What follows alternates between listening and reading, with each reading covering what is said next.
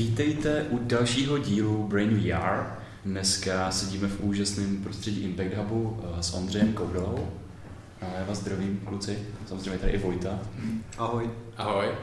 A Ondra studoval 4 vejšky, 2 z toho vystudoval. Vystudoval záchranáře a sociologii, pokud se nepletu. Jo. Je zakladatel startupu PRPOM, což je o první pomoci, zážitkovém vzdělávání vlastně. A potom má i svůj blog a vlastně dělá toho hodně a je to velice zajímavé, takže my se ho na to dneska budeme ptát. Tak vítej na našem podcastu. Tak ahoj ještě jednou. A my bychom se chtěli zeptat, jaký jsi měl dneska ráno a jestli máš nějaký ranní zvyky nebo biohacky, který ráno děláš. Ráno jsem měl úplně super, protože jsem si mohl povídat se studentama Gymplu Litoměřická. Já jsem v takovém projektu, jmenuje se to Můžeš podnikat. A ten projekt funguje tak, že sdružuje dohromady něco přes 100 podnikatelů a smyslem je, aby tyhle ty podnikatelé chodili do škol, nejčastěji na ty Gymply, nebo na nějaký vyšší ročníky na základku a vyprávějí tam svoje příběhy o tom, jak podnikají a snaží se inspirovat ty studenty ne nezbytně k podnikání, ale rozhodně se je snažíme inspirovat k podnikavosti. A to se mi právě stalo dneska ráno. Ty podnikatelé tam vždycky chodí ve dvojicích, takže se ti obvykle stane, že přijdeš na to místo, potkáš se s nějakým jiným člověkem, který prostě taky má nějaký jako příběh, nějaký zkušenosti, taky podniká. A tak jsem se dneska seznámil zase s novým chlápkem, s Michalem Beránkem. A to je jeden benefit, pak druhý benefit je, že jsem si mohl jako, zase jsem dostal příležitost jako stoupnout si před nějakou bandu lidí a znova si v hlavě srovnat to lidí, tak jo, tak proč já to teda vlastně dělám, aha, ok, co mě na tom baví, aha, ok, tak si to ještě jednou zopakujeme a tohle je super, takovýhle self-check udělat si jednou za čas a mít to jako s tím auditorem je jako silný, je superová výzva, tak třeba takhle příjemný jsem měl dneska ráno. A pak si se ptal na biohacky, tak nevím, jestli jsou to hacky, ale prostě jsem si tak zvyknul to dělat. Je mi to příjemný. A sprchu se teda studnou ráno, cvičím a to, co cvičím, je taková spatlanina, je tam trochu jógy, je tam trošku posilování vlastní vahou a hlavně je tam spousta věcí, které jsem si vykradl z aikida. Z aikido rozcviček a tak. A aikido rozcvičky to už je taky spatlanina, taky je tam prostě něco z jógy, něco z tai chi a tak. A ještě ten náš aikido učitel je takovej hodně ještě, že sám do toho ještě přidává vlastní věci, takže asi se nedá úplně říct, co to vlastně cvičím, ale je to příjemný. Jo, na aikido si myslím, že bychom se pak ještě moc rádi zeptali, ale teď mě by docela zajímalo, čemu se aktuálně teda věnuješ a třeba jak vypadá tvůj týden. Aha.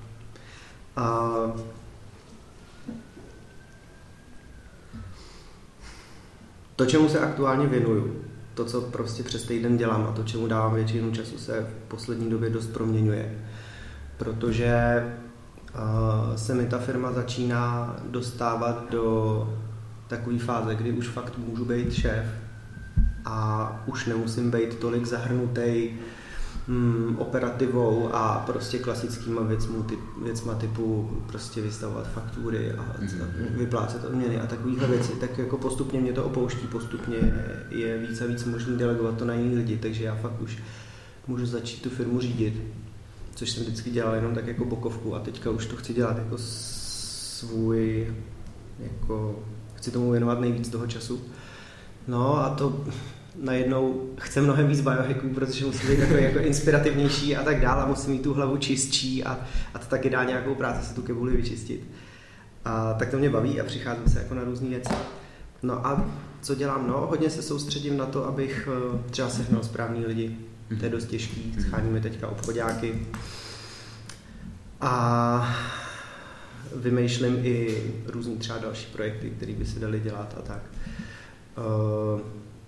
Vyvíjíme teďka takovou jako pomůcku, která nám má pomoct udržet si dlouhodobý kontakt s nějakou firmou, když tam jednou přijedeme prodat kurz, tak aby to nebylo, tak se nám prodali kurz a teď jako čau a půl roku se nevidíme, ale aby tam byl nějaký jako dlouhodobý vztah s těma lidma, aby viděli nějakou hodnotu v tom, že jsou s námi ve styku pořád a že jim nějak pomáháme i jako v mezidobí mezi těma kurzama.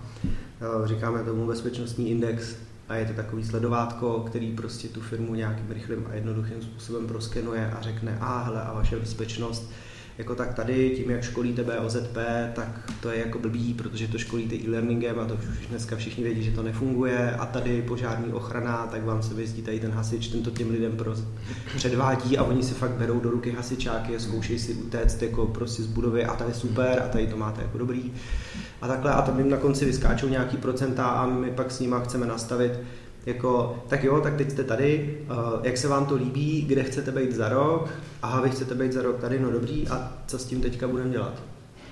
A chceme jim prostě nabízet jednak věci, které umíme, ale zároveň jim teda chceme nabízet i spoustu kontaktů na jiný lidi, kteří taky něco umějí, protože my jako BOZP buď to děláme jako bokovku, že přijde nějaký člověk a pomůže nám jenom na kurzu a vloží tam to téma, ale jako není to naše core aktivita, takže pak tam umíme pozvat i lidi, kteří třeba skonzultují, něco doporučují a tak dále a ta firma se může posouvat nahoru.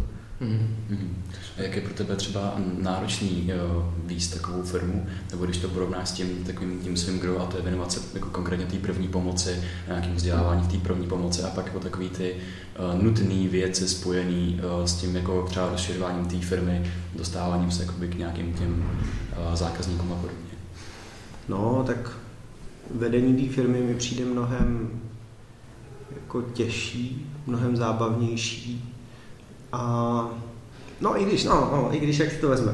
Jako když si představíš klasickou výuku první pomoci, to znamená někam jako přijít, otvírat tam na lidi pusu, a pak jim tam předhodit toho panáka, nechat je, aby si ho pomačkali a potom jít domů. A tak to ne, tak to je strašně triviální, to je jednoduchý a ani bychom to taky třeba nechtěli dělat.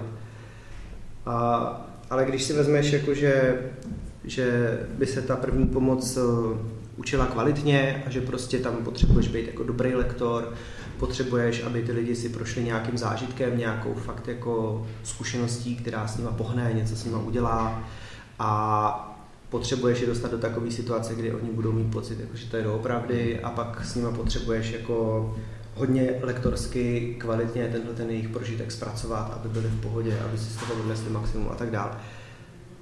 Tak potom jako dělat dobře zážitkovou pedagogiku už mi přijde skoro jako stejná výzva, jako dělat dobře nějaký podnikatelský projekt. Nevím, co je těžší. Asi stejný. Asi když se vrhneš do čehokoliv a chceš to dělat na maximum a strašně dobře, tak asi každá ta věc má svoje těžkosti. To je super. Mě baví to, jak jsi právě říkal, že teď se přesouváš spíš jako k tomu jako šéfovi. A my jsme se vlastně potkali na TEDxu a ty jsi tam měl jako workshop. A že právě ty jsi byl ten člověk, co to jako celý tam vlastně jako dělal a zároveň si byl jako zakladatelem toho, ale zároveň si to jako vyučoval tam vlastně. Já jsem tam byl jako ten jako panák, jako ta mrtvola v podstatě. a bylo super, že jako fakt to děláš sám tam nebo jako s někým vlastně z tvýho týmu a prostě jako kvalitně to předáváš těm lidem. To se mi moc líbilo. A teď bych se chtěl zeptat, kde to vlastně v tobě se vzrodilo ta nějaká, ten zájem o první pomoc a o to zážitkové vzdělávání. Jo, znáte japonský děti ono se to a samo se to?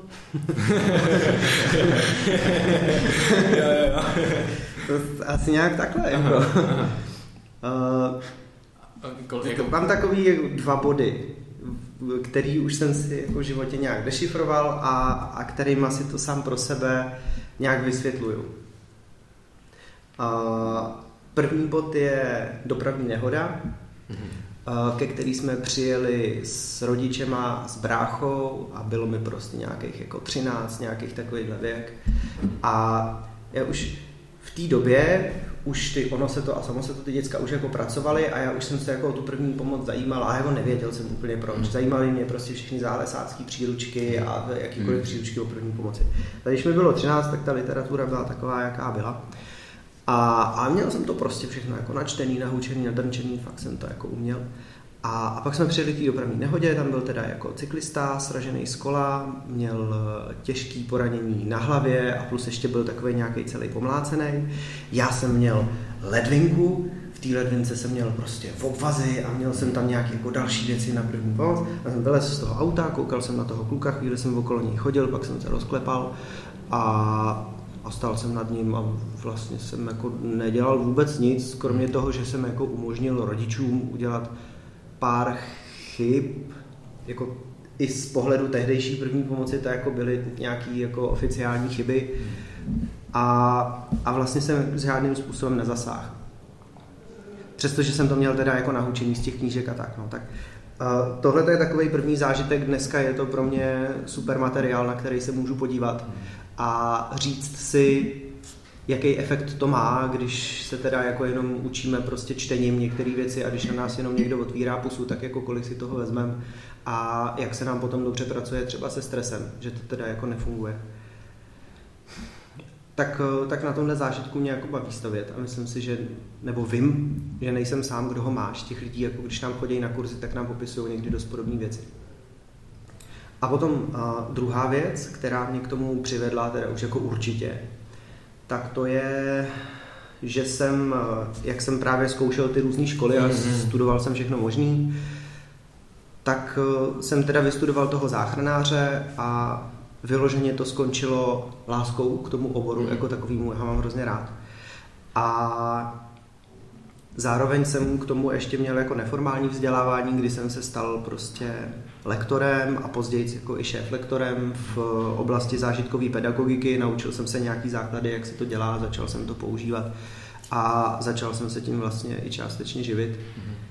A pak mě nějak jako napadlo tohleto prostě spojit dohromady postupem času. Já jsem se zeptal tvého kolegy a ten mi Ježiškerýho. Tvého spoluzakladatele. Jo, Michal. Jo. A ten mi teda napsal, že bych se tě měl zeptat na to, jak jsi se vlastně dostal z Gymplu na ke kavárenskému povaleči v podstatě.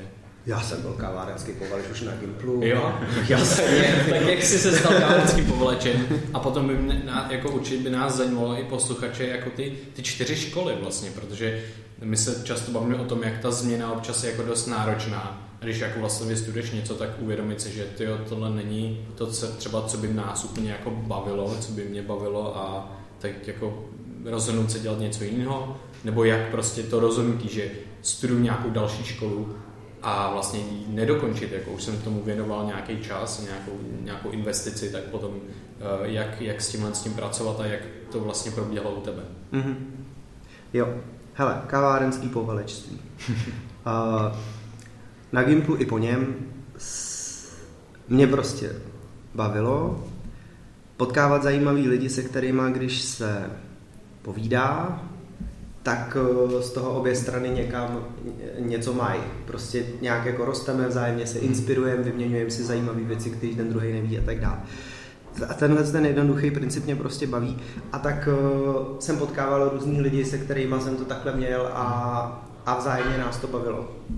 No já jsem takovej hroznej rejpal, že vždycky, když se někde děje něco, co je zajímavý, tak já vždycky, i když to v danou chvíli funguje dobře, že třeba všem těm lidem je to příjemný, tak já tam vždycky vidím nějaký prostor, a když by se to udělalo ještě jako takhle, tak by to třeba těm lidem jako dávalo ještě víc. Jo? A někdy to dělám v situacích, kdy se to absolutně nehodí. A občas teda si to jako sedne, že se zrovna jako trefím a pak se to povede. No a jako kavárenský povaleč, tak jsem dal dohromady si takovou partu pár jako kamarádů, s většinou z nich jsem studoval a jak jsem právě vymýšlel ty zlepšováky, tak pak jsme se najednou potkávali pravidelně a pak jsme najednou se jako dopředu připravovali témata, o kterých si chceme povídat a tak dál. No. A byl to takový mix prostě takový hodně volnomyšlenkářský, o čem jsme si my jako studenti na Gymplu měli chuť zrovna pokecat. Řešili jsme třeba nějaké zajímavé knížky, nějakou filozofii a tak, i politiku samozřejmě. A bavilo mě to. To bylo super. Bejt kavárenský povolejš je dobrý. Já bych se chtěl zeptat, máš nějaký svůj kreativní proces, když jako vymýšlíš, čemu se aktuálně věnovat? Protože já jsem se dočetl, že ty se vlastně účinkoval, nebo možná se zakládal divadelní spolek, vlastně když jsi byl mladší, a pak ještě kino, nějaký kinospolek na Druhé lékařské fakultě. Jo. Tak odkud vlastně všechny ty jako zájmy plynou a jak pracuje s tím, co si vybírat a čemu se věnovat? Já nevím. To fakt nevím, ale je to super otázka. Poslední dobou jsem o tom párkrát přemýšlel a myslím si, že můj mozek pracuje dost zvláštním způsobem, který je pro lidi v mém okolí až trochu nesrozumitelný. Já mám hrozně široký a hrozně bohatý asociace. Já dokážu pospojovat dohromady věci a významy takovým způsobem, že mi to dává výborný smysl, strašně mě to baví, často se třeba tomu sám směju nahlas, ale nikdo jiný to nechápe. A mám, myslím si to, nikdy jsem se na to jako nezaměřoval, ale myslím si, že mám hodně silnou poslechovou paměť. A mám strašnýho pamatováka prostě na různý jako citáty, a když jako prosvištím podcasty, a těch podcastů poslouchám strašně moc. Ale jako překvapivě hodně si z toho pamatuju i prostě z filmů, hlášky a takhle, a pak to jako různě spojuju dohromady. Asi je to tímhle s tím, no.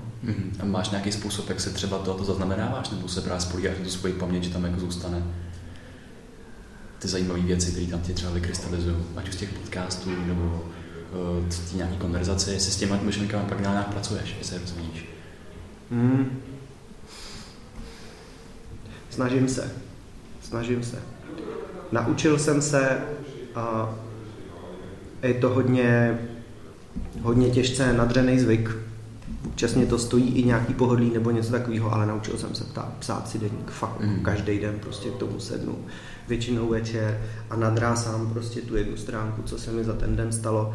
A tam jako když mám nějaký nápad, tak to občas spadne tam, když nevím, co jiného bych s ním udělal. Ale jak to jsou jako nápady, které jsou asociační, tak to většinou zapadá do nějaký věci, kterou už dělám. Jako často prostě do té firmy. A jako minimálně jako ve firmě a v nějakých jako základních věcech ve svém osobním životě jsem se naučil okolo sebe si svět zorganizovat, takže když mě něco napadne, tak často vím přesně, kam to mám napsat. A vím přesně, kde to pak najdu. A těch míst je jako hrozně moc, ať už je to prostě nějaký základní organizační systém, který používáme v práci, takový CRMko, nebo jsou to prostě různé poznámky, které mám na mobilu, ale jako ty poznámky jsou jasně ohraničené, že mají jasný téma a vím, co v nich je a vím, co v nich není. Nebo třeba jako Google kalendář je občas dobrý, když si tam potřebuju honem uložit jako něco, co mě napadlo a tak, no. Jakoby učím se s ním vlastně žít, s tím, že ten mozek jako furt něco chrlí, tak já jsem si teda jako nachystal okolo sebe různý místa, kam se to dá házet a pokud se to dá pak zase brát. To mě zajímá, jak vlastně třeba pracuješ s časem, jestli máš nějaký systém, čemu budeš věnovat pozornost víc a čemu míň, protože když těch věcí máš hodně, jakoby i ve firmě, i v tom, jakoby, co tě zajímá, tak jestli na tohle to máš nějaký systém a jestli máš třeba nějaké jako efektivní odpočívání, jak jako relaxuješ třeba, jak se hráš časem ty podcasty, jestli to máš něco pevně vyhrazenýho, nebo to necháš tak, jak to přijde. A... Jo. Ještě k tomu, té první věci, jak jsem říkal, jako kam všude se dají zapisovat ty věci. Pomohla mi k tomu jedna knížka.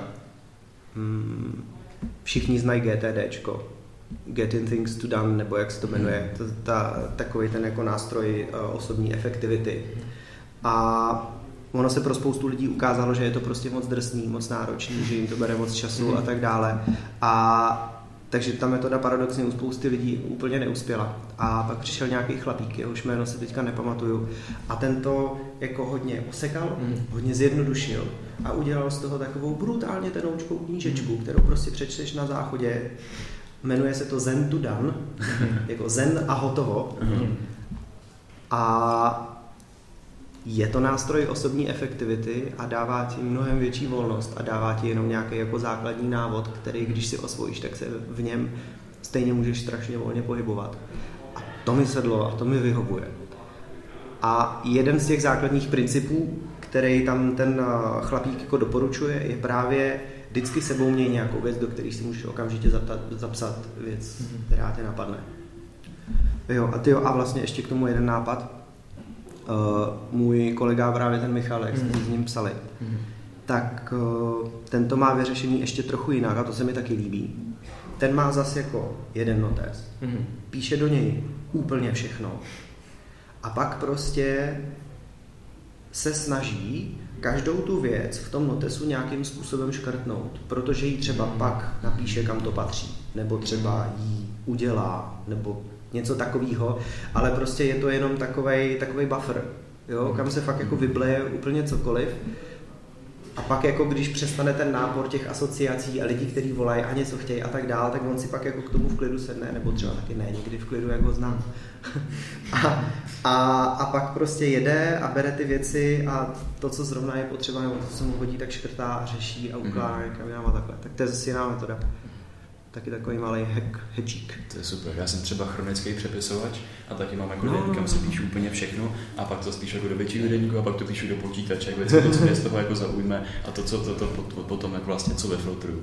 Ale je to super, jako zaznamenávání si věcí, že třeba když právě vaříš nebo děláš nějakou odpočinkovou aktivitu, tak tam ty věci skáčou jako často nejvíc, protože v takovém tom pohodovém módu, že to vždycky vypíšu, ke spoustě věcí se nevrátím, ale třeba nějaká mi tam v té hlavě zůstane a pak když to třeba listuju potřebně jako pozdějc, tak jenom si říkám, aha, to vlastně měl takovýhle myšlenky a můžu to rozvíjet dál, můžu to začít někam jako do toho dalšího.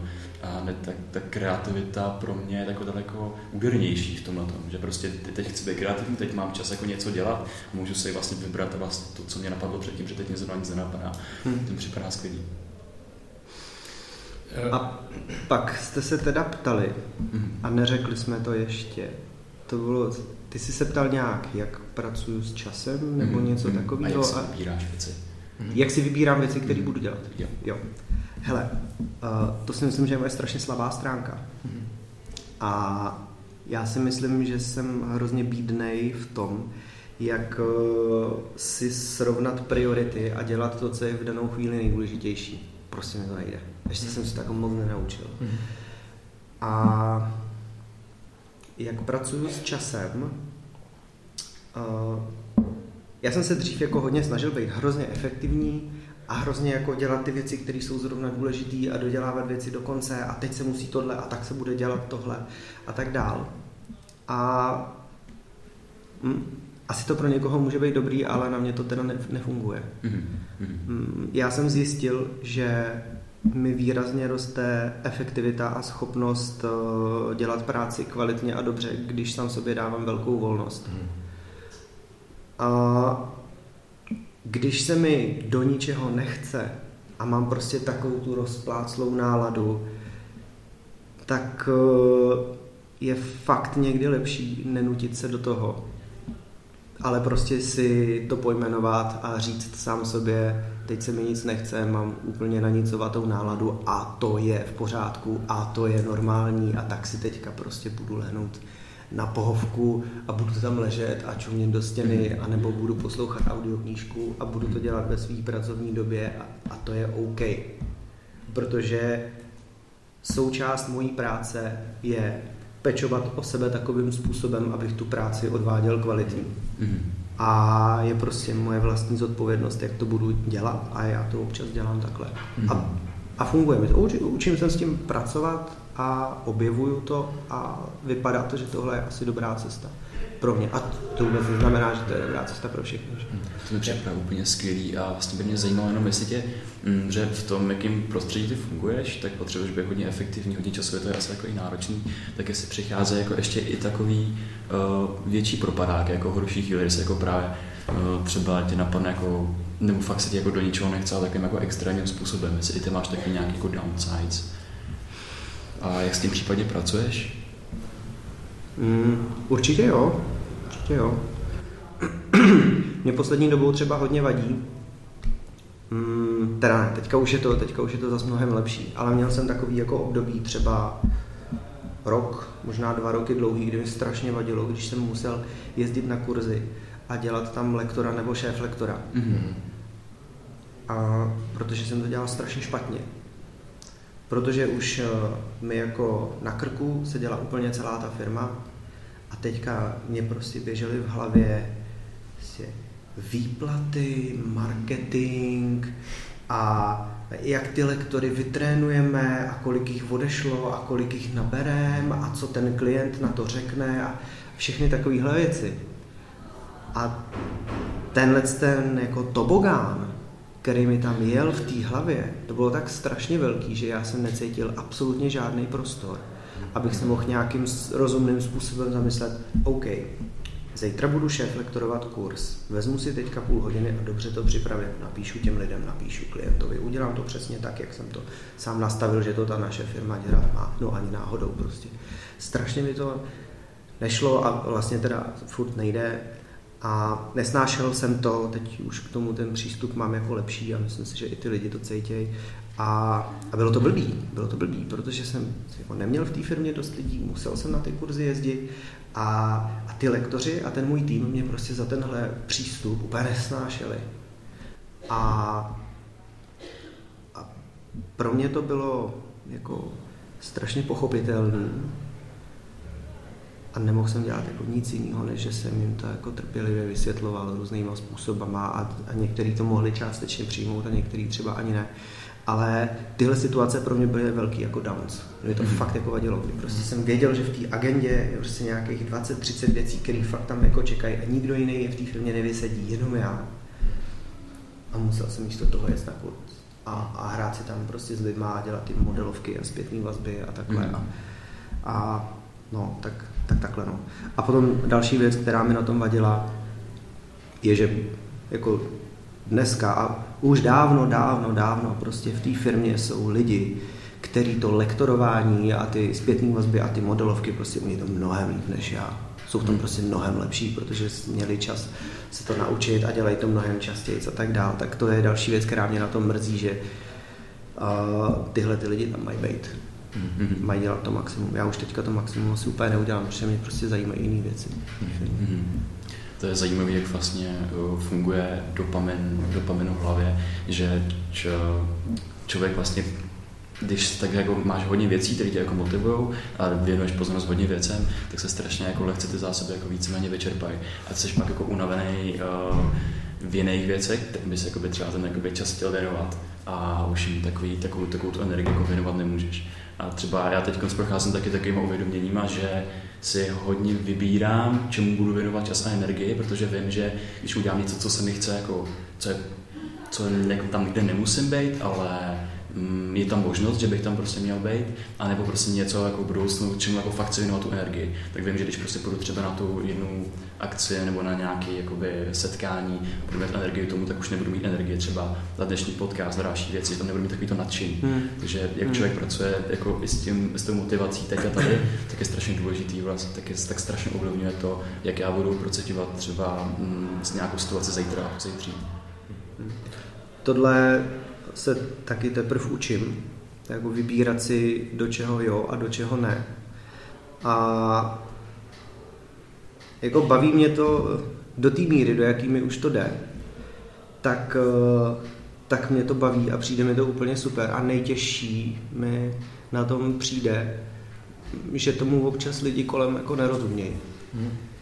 A to třeba i lidi, kteří jsou mi dost blízký, jako občas třeba je obtížný to vysvětlit i partnerce a hodně často jako lidi v práci, když si potřebuju vybírat a potřebuju říct, tomuhle se teďka nebudu věnovat a sorry, tak je to někdy náročnější na vysvětlování. No jako je to správná cesta, prostě ale není to jednoduché.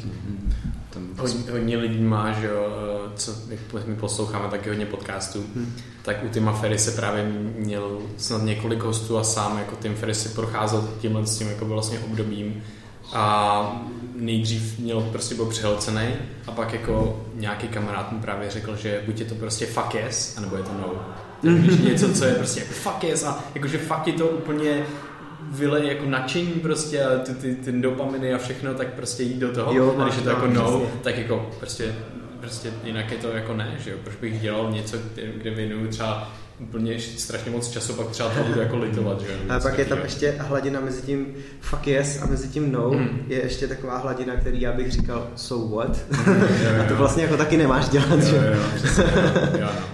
A mě hodně baví, mám jako hodně podobný proces, kdy, jak jsi říkal, že ty vlastně musíš nejdřív být jako v pohodě, abys mohl dělat nějaké jako věci. Tak já jsem si uvědomil za poslední jako hlavně asi rok, kdy prostě tak poslední 3 roky myslím, že se tak jako víc sebe pozoruju a nějakým způsobem víc jako rozvíjím. A pak jsem jako přišel na to, že přesně to i o čem se učím v rámci neurověd a filozofie, třeba psychologie, takže vlastně já potřebuji nejdřív se jako uklidnit a být prostě v pohodě úplně se vším. Že říct si, že prostě teďka třeba mám bakalářku před sebou, říct si, tyjo, já vlastně můžu být v pohodě, když třeba se to nepovede, když to nenapíšu, že není konec světa, že nejsem právě v té reakci toho, že prostě umřu, protože moje mysl a moje tělo si myslí je stažený a myslím si, že sakra teď prostě umře, protože to nedá nebo něco a pak se jako uvědomit, zase zpátky tím hodit to zpátky tomu prefrontálnímu kortexu, abych to vzal té evoluci, která prostě si myslí, že umíráš, tak to dát zpátky, říct si, počkat, já vlastně neumřu, když to nedám a být jako úplně se jako uvolnit v tom a procítit si to. A najednou potom všechny ty věci jdou jako o tolik líp. Prostě mám vlastně tu uvolní se ta kapacita. Přímo si myslím jako na jako biologické úrovni. Prostě se to uvolní a já najednou můžu ty věci jako dělat. Není to tak, že prostě chvilku to trvá. Je to nějaký proces. A každý to má právě asi jinak, ale tohle si myslím, že mám hodně podobný.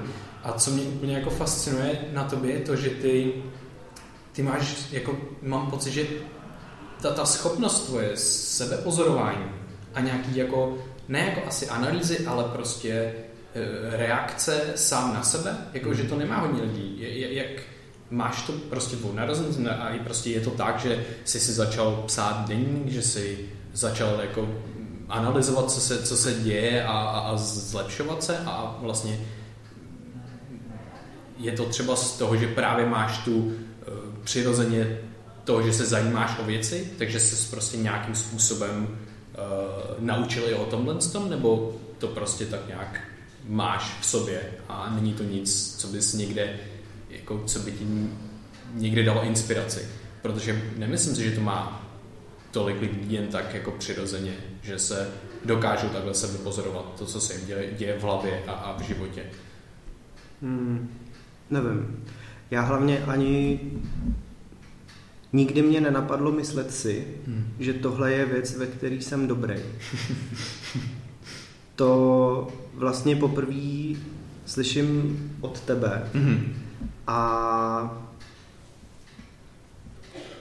vůbec si nemyslím, že tohle by byla nějaká moje silná stránka. Spíš si myslím, že to je nějaký svět, do kterého teprve pomalu začínám nakukovat a takhle, když to mě vůbec nenapadlo. Mně to právě přijde z těch, jako, co jsem četl ty blogy a takhle, že tam máš jako hodně věci a všechno jako hezky strukturovaný a všechno hezky analyzovaný a i to, co jsi říkal právě, co se ti dělo v rámci prostě, jako ta nehoda, když jsi byl právě malej, co se ti stalo, jak s tím teďka jako pracuješ.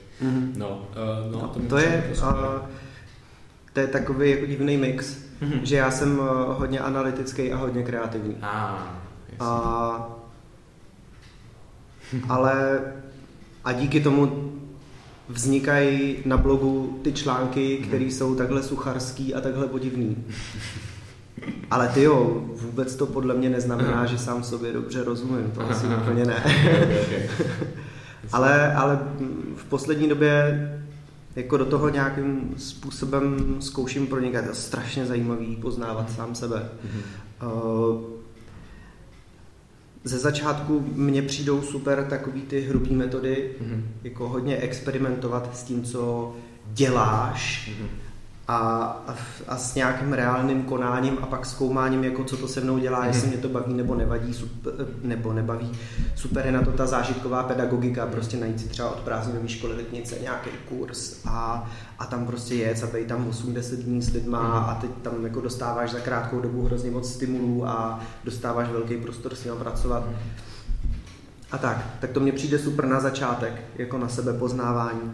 A potom, když už jako chceš zjemňovat ty metody a chceš jít jako víc do hloubky a víc si sám se sebou povídat a takhle, tak mě pak přijde dobrý zkoušet nějaký jako meditace a super, co mě baví v poslední době, co zkouším, tak je bejt sám.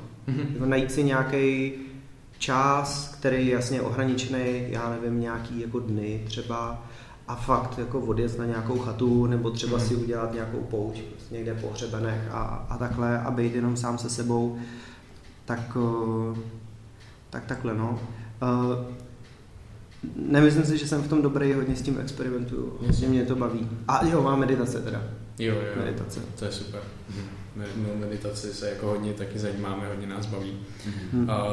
No, tady ještě teda pár jako věcí, které mě hodně zajímají a to je, ty seš členem Svazu Českých kominářů.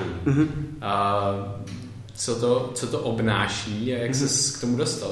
Je to část těch jako zážitkových nějakých zážitků v podstatě? Jo. Svaz Českých kominářů je taková až skoro surrealistická nebo dadaistická organizace. Když si třeba jako přečtete ty jejich stránky nebo potkáte ty zakladatele a pokecáte si s nima, to je strašná prdel, to je hrozně vtipný.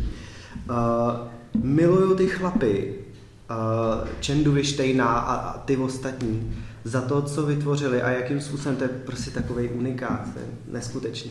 Jako samotný smysl toho Svazu Českých komínářů je, aby lidi lezli na vysoký tovární komíny, aby z toho měli zážitky, aby to dělali jako prostě hru, jako výzvu, jako dobrodružství, jako nějakou volnočasovou aktivitu, některý si z toho dělají styl a tak dál. A to samo o sobě už je super, ale zatím prostě takový pozadí, kdy ty chlapíci, kteří to založili, tak tomu vymysleli úplně jako celý názvo sloví. A to jsou úplně jako vymyšlený slova, který jsi nikdy předtím neslyšel. Prostě oni se jen tak jako rozhodli, že jakémukoliv zařízení, pomocí kterého vylezeš nahoru na ten komín, tak se prostě bude říkat Biligorze. Tečka. A se s tím smíř. A takhle vymysleli úplně celý naprosto vyfabulovaný slovník, jako který popisuje všechny věci, co se kolem těch komínů děje. Má to i český ekvivalenty, jako když toho komínu nahoře jde kouř, tak oni tomu říkají, že vyfrkuje a je to dmychadlo a prostě takovéhle věci a je to úplně boží. Dokonce tyhle chlápci dělají takový svoje vlastní divadlo. Nemá to žádný jako prostory, ve kterých by se to odehrálo, ale oni ve svém volném čase, aby se bavili, tak napsali několik her a nebo různých jako básní. A já jsem byl jednou, když jsem v tom svazu byl ještě aktivní, tak jsem jednu takovouhle jejich hru viděl. Bylo to v podstatě takový ani nemoc hraní. Spíš se tak jako střídali a různě stáli na pódiu a četli nějaký jako pasáže a střídali se podle toho, který hlas to měl jako bejt. A byla taková dlouhá komponovaná báseň. To bylo něco neuvěřitelného. To jsem jako prožíval s velkým nadšením surový dada a to bylo tak dobrý prostě, tak strašně nesmyslný, nám brečeli smíchy u toho, úplně boží. Takže Svaz Českých komínářů jednak je to takováhle aktivitka pro volný čas a jednak je to takováhle jako ještě surrealistická věc. A jinak jako má to nějaký svůj systém, když lezeš na ty komíny, tak jednak to má jasný pravidla, který komín se počítá a který ne. A mají velice složitou a velice promakanou databázi všech komínů v České republice a některých komínů jako v zahraničí. A o tu databázi se fakt jako dobře starají. a jsou to hodně kvalitní data a zároveň je tam teda zapsaný, jako kdo na který komín vylez a kolikrát, takže ty prostě, když jsi členem svazu, tak přesně víš, kolik máš nalezeno metrů, kilometrů, kolik těch výstupů máš. A je to jako legální nebo nelegální mezí, protože se pamatuju, když my jsme dělali nějaký výstupy, tak to byly jako většinou nelegální, nějaký rádiový věže a podobně. No, on to je jako normálně přístupný, ale většinou se tam nespí, že jo? Jo. Jako oficiálně ve stanovách té organizace je napsáno, že se jako nesmí porušovat žádný zákony, ani EU, ani České republiky a tak dál. A samozřejmě na straně toho svazu je veškerá možná snaha, aby se prostě ty zákony dodržovaly. A to je asi všechno, co k tomu můžu říct. To je super. Jak jsi se dostal k aikidu a četl jsem na tvém blogu vlastně, proč si vybíráš sporty, které děláš a co všechno teda děláš za sporty? Jo. Tak rozhodně dělám sportu mnohem méně, než by se mi líbilo. A vybírám si sporty takovým hodně pragmatickým až dřevorubeckým způsobem, a protože těch sportů kolem mě je strašně moc a sportů, který by mě mohly bavit, kdybych je začal dělat, tak těch je taky strašně moc, tak jsem si jenom jako zvýšil měřítka a zvýšil jsem si jako požadavky, které kladu na to, co mi ten sport má nabídnout, a nastavil jsem si tam jako různý další omezení, aby mi z toho ve výsledku vypadlo jenom pár možností, které teda budu dělat.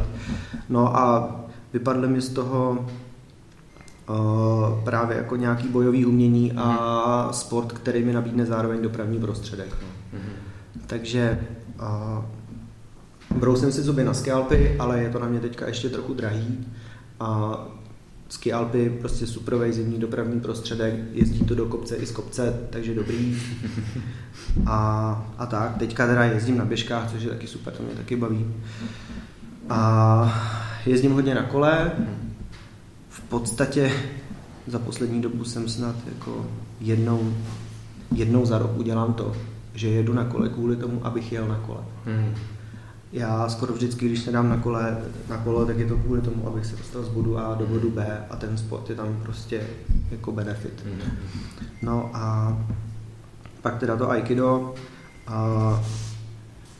Strašně si toho vážím, že jsem aikido objevil a že ho můžu dělat. A je to pro mě takovej malý zázrak mezi všema těma sportama, co jsem zatím mohl nějakým způsobem ochutnat a tak dále.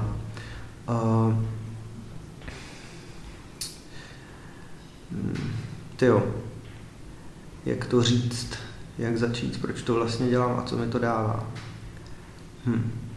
Možná nejdřív popsat, v čem aikido spočívá jako bojový sport. Já rozlišuju bojový sporty a bojový umění.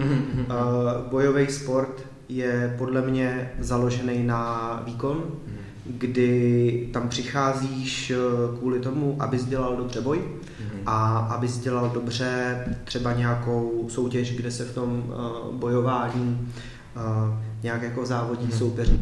A vůbec si nemyslím, že je na tom cokoliv špatného, ani náhodou. Je to úplně skvělý a líbí se mi, když to lidi dělají. A bojový umění je v okamžiku, kdy tam za tím surovým bojem, kdy tam za ním tíká nějaká myšlenková nadstavba a je tam zatím nějaká jako filozofie a něco takového, a to potom se většinou objevuje ve východních směrech. Hodně jsou jako čínský, japonský a obecně asijský bojový umění.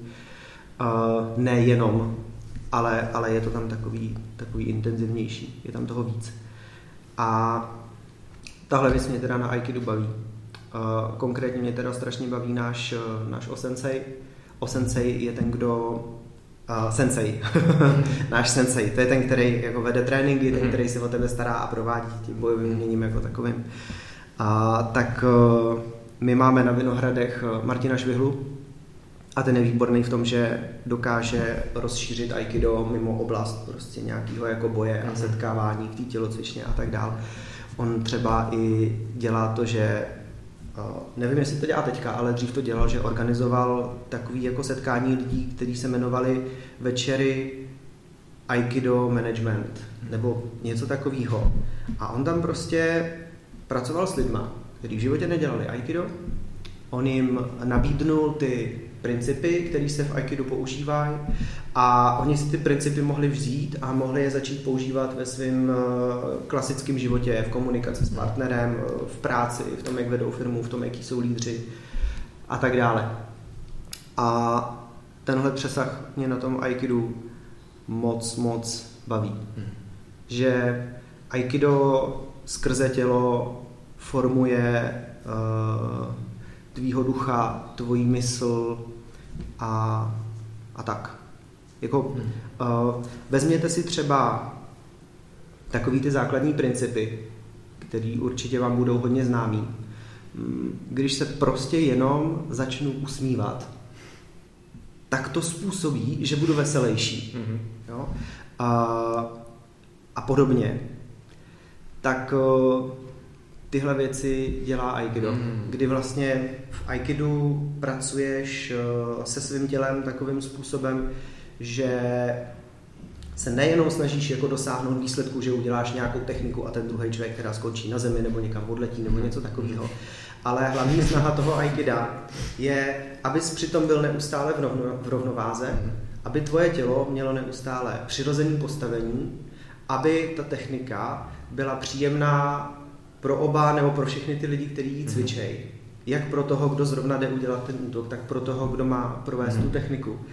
A když jsou tam kladený tyhle ty požadavky a požadujou se potom tvým těle, aby bylo v nějaký rovnováze, aby byl narovnaný a tak dále, tak ono se to potom jako překlápí do té mysli a najednou zjistíš, že se vlastně i v té hlavě snažíš být narovnaný, jako nějaký jako vypořádaný sám se sebou a tak dále.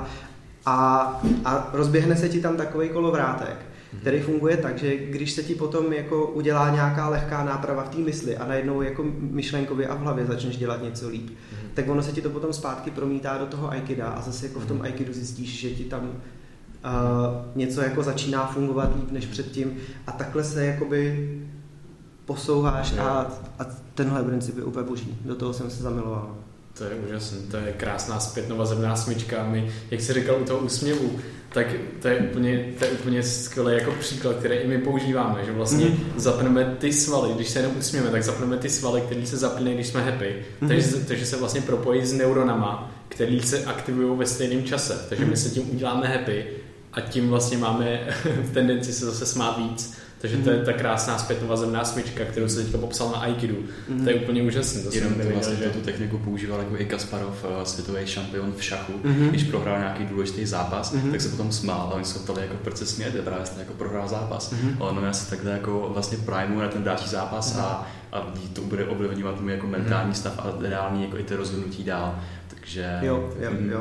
Tohle to jsem vlastně dělal po mém zápase ve fotbale, který jsem hrál vlastně asi od 5 let, asi do 21 let, tak jsem byl hrozně třeba frustrovaný, když jsme prohráli. No, a já jsem už nějakým způsobem o tomhle věděl. A tak jsem se prostě jako nutil smát, i když jako fakt se vysmát nechtělo. A bylo úžasný, jak moc to proměnilo potom tu zkušenost. Jo. Protože jsem byl fakt jako úplně, to bylo vevnitř zatůlý a prostě byl jsem stažený a tak. A pak jsem se jenom nutil smát a bylo to úžasné, jak to funguje. No a teď se mi překládá, jak se říkal, že si to překládá víceméně, vytváří se ta zpětnovazebná smyčka. Tak já jsem začal teďka dělat jiu-jitsu asi před necelým měsícem. A taky se mi tam začínají překládat jako zajímavý věci a moc mě tam baví na tom i ta komunita lidí, protože všichni se projdou vlastně tím začátkem a teda nevím, jak je to u Aikida, ale u jiu-jitsu, když tam někdo přijde, tak prostě ho někdo jako uškrtí za ten trénink, jako, jo, že prostě musí tapnout a někdo ho prostě bude škrtit ten den. A já už jsem jako byl hodněkrát uškrcený a je skvělý, že ty lidi ti tam se jako snaží tak jako pomoct, jen tak přátelská atmosféra, ale přitom jste vlastně na pokraji prvního jako zvířecího instinktu, kdy prostě se snažíte přežít a využít co největší síly, co máte, ale pak prostě si podáte ruku a je to úžasný vidět, protože ty lidi mají tu pokoru z toho, protože tam taky přišli a taky byli uškrceni. Tak já úplně cítím, jak jsem jako vděčný a tu pokoru za to, co se mi děje tam, a potom se to překládá do života, kdy já mám nějakou věc, která mě stresuje nebo něco, a já si můžu uvědomit, že neumírám tady a takhle, a třeba jsem právě přežil ten trénink ráno, který byl fakt jako náročný, a najednou ta perspektiva je úplně jako wow, to je docela v pohodě, to jako to není problém. Jo, tohle mě baví, no. Čím větší výzvy si dáváš a čím větší prostor si nabídneš toho, co všechno jako objevíš, tak tím potom máš jako lepší pohled na ty nové věci, které přicházejí, no, a tím míň ti vlastně lidi kolem tebe rozumějí. Já bych tohleto možná rád docela napojil na tu první pomoc, a to je, jak vlastně se tam, nebo jak pracuješ s nějakýma extrémama, protože připadá mi, že člověk, který chce připravit nějakou krizovou situaci, se s tím extrémem musí nějakým způsobem potkat, musí se s ním jako vybudovat nějaký vztah, ale většina lidí v nějaký krizové situaci právě zapne ty vzorce chování, které jako buď jako zafrízou a právě jako utíká, já nevědějí, co mají dělat, a jo, takový to radši se nezapojím, jako, že bych něco zkazil, jakoby, ale radši jako odejdu pryč, nebo se budu jenom dívat. Tak jak třeba v těch vašich programech, jak jestli tam máte něco jak vlastně toho člověka připravit na ten extrém? Jo, asi bych řekl, že pokud někdo školí první pomoc takovým způsobem, že na to prožívání toho extrému tě nepřipraví, tak to prostě dělá blbě a prostě failuje. Takhle jsme v zásadě přesvědčení u nás ve firmě, takže když se někdo pokouší učit první pomoc tím způsobem, že přijde, otvírá na tebe pusu, pak ti nechá pomačkat gumovou figurínu a pak jde domů, tak za nás je to prostě fail a prostě by se to takhle vůbec dělat nemělo. A první pomoc v okamžiku, kdy je to reál a kdy ty seš tam jako účastník, třeba seš účastníkem nebo svědkem dopravní nehody nebo něco takového, prostě někdo tady v místnosti dostane, nevím, infarkt, cévní mozkovou příhodu, toho fakt jako ohrožuje, může umřít a ty seš tam na to sám a tak dále. Tak tahle i situace je extrém. A máš nějakou šanci, že tě to v životě potká a je fakt dobrý se na to připravit. No. A tudíž jako jediný, co vlastně můžeš udělat, aby s tím lidem pomohl, že to zvládnou, je, že jim prostě přesně ten extrém nabídneš. A prostě nějakýma metodama ty lidi uvedeš do takové situace, ve které oni si ten extrém opravdu prožijou, a potom jim nabídneš kvalitní feedback, aby oni si ten prožitek v sobě urovnali a aby si z něj vytěžili maximum. Tohle nejenom, že teda je to princip, který my používáme, aby jsme učili první pomoc, ale je to mnohem obecnější princip, na kterém stojí celá zážitková pedagogika. A takhle my to děláme.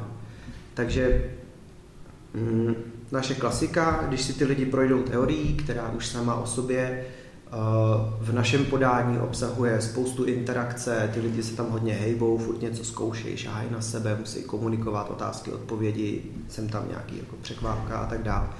Tak když si projdou touhletou teorií, tak za nás praxe jsou v podstatě malý larpy, kdy my fakt vezmeme si skupinu těch účastníků, nasekáme je na 3 části.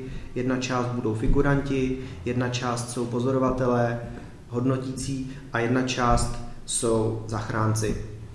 Zachránci se jdou někam zašít, mají na chvíli pauzu, my si bereme ty figuranty a bereme si hodnotitele a stavíme s nima příběh, včetně nějakých rekvizit. Jo, klasika, dobrý příklad, když děláme dopravní nehodu, tak my fakt vezmeme reální auto, nastavíme ho takovým způsobem, jako kdyby nabouralo, a dotahujeme tam spoustu titěrných detailů, které jsou ale strašně důležitý, protože těm lidem potom nabídnou právě ten pocit, jako kdyby to byl reálný. My si hrajeme s takovýma detailama, jakože to auto, když k němu zachránci přicházejí, tak musí mít povolenou ruční brzdu aby ten zachránce mohl do toho auta vlízt a zatáhnout jí, protože to je správný postup. Jo.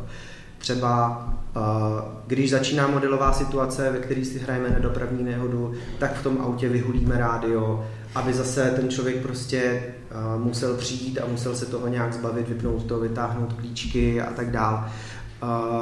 Strašně si hrajeme s těmahle detailama, hrajeme si s tím, aby tam byly kvalitně namaskované poranění a tím vším se snažíme přiblížit k tomu, že ty lidi vnímají tu situaci jako hodně reálnou a mají ten zážitek, který si potom můžou zpracovat. No a když děláme úplně obyčejný jednodenní zážitkový kurz, nějaký základy první pomoci nebo něco takového, tak když tam přijdeš jako účastník, tak si tyhle příběhy prožiješ 3. Jedním tím příběhem projdeš jako zachránce, pak jiný příběh si projdeš jako figurant a pak si jiný příběh projdeš jako hodnotitel. Takže na každý té story se učíš jiným způsobem. Jednou máš to helicopter view, jednou máš to insider view a jednou máš ten prostě tunnel vision a jdeš si tam prostě zachraňovat a vystresovat se a pak si to zpracovat. Vlastně jako ta naše osobní zkušenost, že jsme ten kurz absolvovali, ten zážitek v rámci Přírodovědecké fakulty. Jo. A bylo zajímavé to, protože my jsme tam byli, jak bylo 4 dny, 4 dny a já jsem ty 3 dny vlastně, tak tam jsme se učili právě ty modelové situace, tu teorii, já už to bylo jako formou zážitku, ale já jsem věděl jako co dělat a prostě udělal jsem to vždycky nějakým způsobem dobře, ale vlastně jsem do té situace nebyl tak vtáhlený. A až ten poslední den, tak jsme jako věděli, že přijde nějaký překvápko a ta nás právě vytáhla jako k té autonehodě a najednou přesně tak, spousta prostě poházených lidí, bylo tam auto, tam prostě vevnitř seděli nějaký figuranti a teďkonc, a já jsem nečekal, že takhle budu reagovat. To prostě bylo fakt jako moment, kdy tam máš si tu tunnel vision a teďkonc jsem jako zafrýzoval a říkám, tak a sakra, co to? A začal jsem dělat, a teďkonc jsem jako byl vlastně u toho člověka, který věděl přesně, co má dělat, křičel tam a teďkonc nebo naopak jako by klimbal a uspával a tak jako by. A teďkonc já jsem teď v té hlavě jako by probudit ty myšlenky vlastně, ty vzorce, jak prostě na to mám reagovat. Jo. Ohromně těžký, ale já jsem jako strašně rád za tu zkušenost. A pak ten pocit, když to jako skončil, tak jako teprve to uvolnění, protože to bylo vtipný, že Vojta tam dělal takový figuranta toho člověka, který má ty nehody bejt a otravovat tě. Jo. A já jsem v tu chvíli mám prostě dal pěstí, protože já jsem tak nějak komunikoval s jednou holčinou, s naší kámoškou a nějak jsme se snažili ten problém řešit spolu s dalšíma lidma a on tam měl tu roli a já jsem se do toho hodně vžil. Dobrá, já taky, a mám se mu dal pěstí. Díky tomu, takže to bylo hodně zajímavý. Ale potom jako následná zkušenost, co se mi stalo jako nedávno, nebo prostě asi před 3 měsícema, když jsem se jako ocitnul u takové jako situace, že přesně jako někdo v metru ležel na zemi a už jako okolo něj byli jako nějaký revizoři a jeden policajt. A já jsem prostě prošel okolo a jako podíval jsem se na to a jako vyšel jsem dál, že jsem jako najednou nevěděl, co mám dělat, jestli jakoby mám jako k ním jít, zeptat se něco a tak, kde jsem jako najednou automaticky předpokládal, že vidím uniformy, že oni budou vědět, co dělat, tak jsem se ale uvědomil, že oni jako nevypadali, že by věděli, co dělat. A to mě strašně jako šokovalo až jako 2 dny úplně tohoto, že mi to došlo potom, že ty lidi jako nad tím člověkem stáli, tady nebyl vůbec žádný jako specifický poloze a já se pokud to vlastně taky jenom prošel s tím davem. Já taky musím jako souhlasit s tím, co jsi říkal, protože přesně jsem chtěl připomenout, jeden z důvodů, proč tě tady máme, je taky to, že jsme to vlastně jako zažili a že nám to připadá hodně důležitý, že to je prostě, není to jenom o těch jako informacích právě, že to je jako ze všim, ale je to prostě nějaká schopnost a že ten člověk jako si to musí až dát v podstatě prostě do paměti, aby věděl automaticky, co v té chvíli dělat a že pro mě to byla jako za prvé hodně zajímavá, zábavná a přínosná zkušenost právě ten kurz. A to si to zkoušet znova pořád dokola, ty situace, kdy prostě na mě to jako působilo nějakým způsobem už na začátku, jako ta nehoda byla extrém, že to bylo jako večer, bylo tam 20 lidí prostě, dítě tam bylo, řvali tam lidi, volali, pak tam otravovali lidi, že chtějí pomoct, takže tady to děláme špatně a takhle, jako, takže úplně super a třeba nebo s tím krvácením, jak to správně jako zastavit a to, že prostě první prostě se musím soustředit na sebe, musím se jako ujistit to, že ten člověk jako není nebezpečný nebo něco podobného, tak jako vždycky tam přicházejí ty kroky, které se teprve vytváří v té hlavě. No, že ty už tam jako jdeš, že mu chceš pomoct a potom jenom počkat, já můžu umřít, protože má třeba něco, že se pořezal, nebo něco musím počkat. Třeba má ten nůž ještě pořád v ruce, že jo? To se nám stalo, že měl právě nějaký nůž právě v ruce, teď to měl schovaný a teďka jako se zastavíš, můžeš to prostě položit? A právě lidi teď tam zvěří, že skoro ho obejmuli, že jo? Jo.